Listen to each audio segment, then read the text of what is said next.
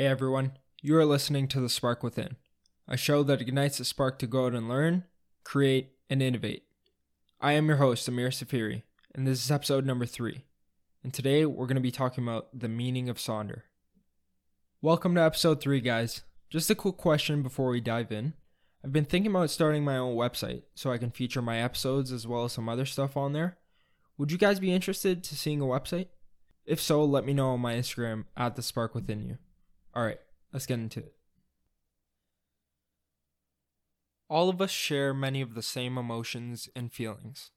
I mean, this is obvious. All of us get angry, excited, confused. And one way we know this is by communicating with one another. We have words for these emotions to describe them to one another. After that, we relate to one another through these descriptions. I mean, it's simple. But what if there were feelings that didn't have terms attached to them? Feelings that were specific and too hard to explain. Feelings that only you felt like you experienced. Well, you probably saw this coming. There is, and I mean a lot of them. It's amazing how much depth can be behind a word. Let me introduce everyone to the Dictionary of Obscure Sorrows. It's a website created by John Koenig. Koenig has been creating this online dictionary full of neologisms for seven years now, filling it up with made up expressions and words he came up with by himself to attempt to help people express those mysterious feelings that are so hard to explain.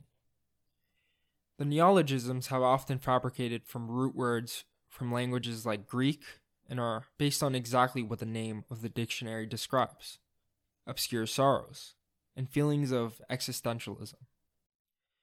Some words are simply just a combination of two words that already existed in the English language.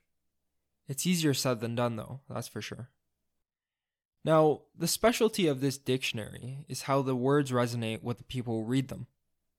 I mean, I read many of the words within the dictionary, and I haven't felt every single one of the emotions.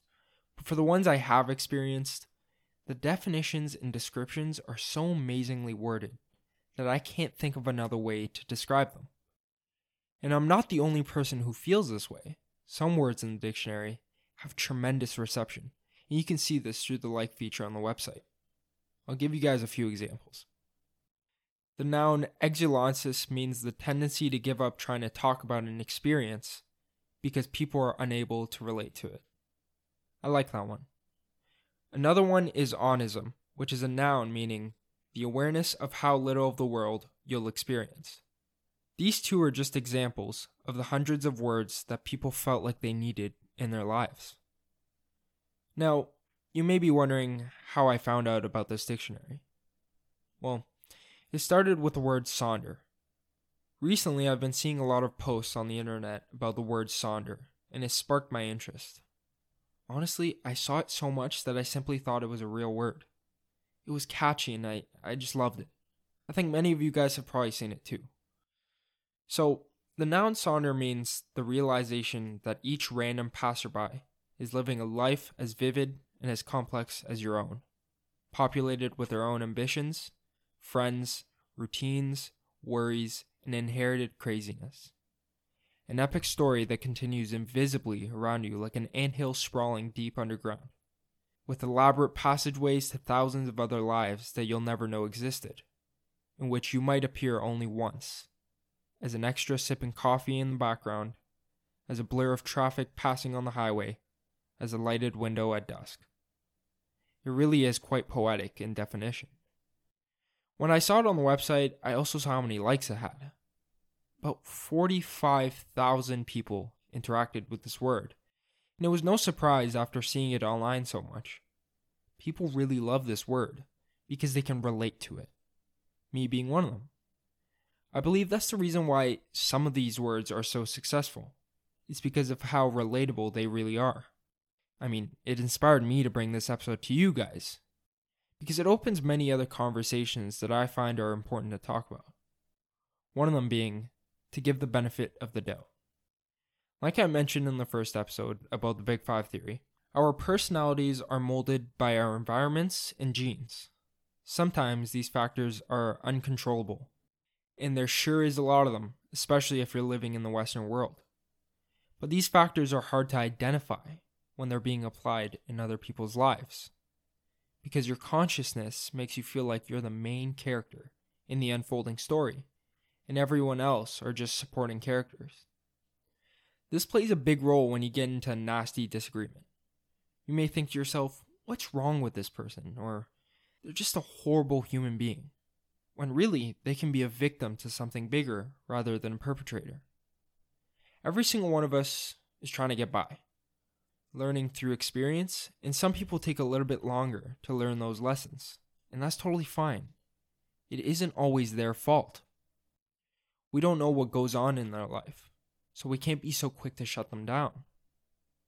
There's another point I wanted to make as well. The idea of being a mere extra in someone else's life is despairing. But contrary to that, it's rewarding when you have a huge influence in someone else's life. Sometimes we take relationships with other people for granted, but it's a really special thing when you consider it. Strive to become a supporting character in someone else's story. There's that certain someone in everyone's life that made such a huge impact that it's impossible to forget about them. It's truly a beautiful feeling when you are that certain someone. The feeling of Sonder is indeed a depressing one. How unimportant you really are in the grand scheme of things. But what if we make it into an opportunity? Let's strive to make a big impact. And if that's not something you want to do, let's embrace the feeling of Sonder.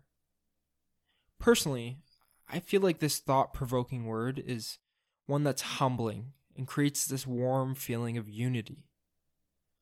At the end of the day, we're all in this together, am I wrong? These are just my thoughts on the word Sonder, and I may be wrong, but I'm definitely going to be using this word more often and adding it to my vocabulary.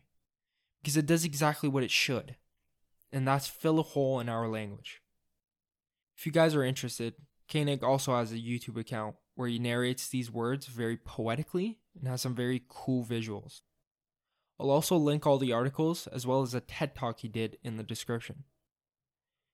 I also wanted to apologize for the short and late episode I did this week. I've been really busy, so I'm going to try to make it up to you guys. I hope you guys enjoyed my little rant, and I'll be catching you guys next week.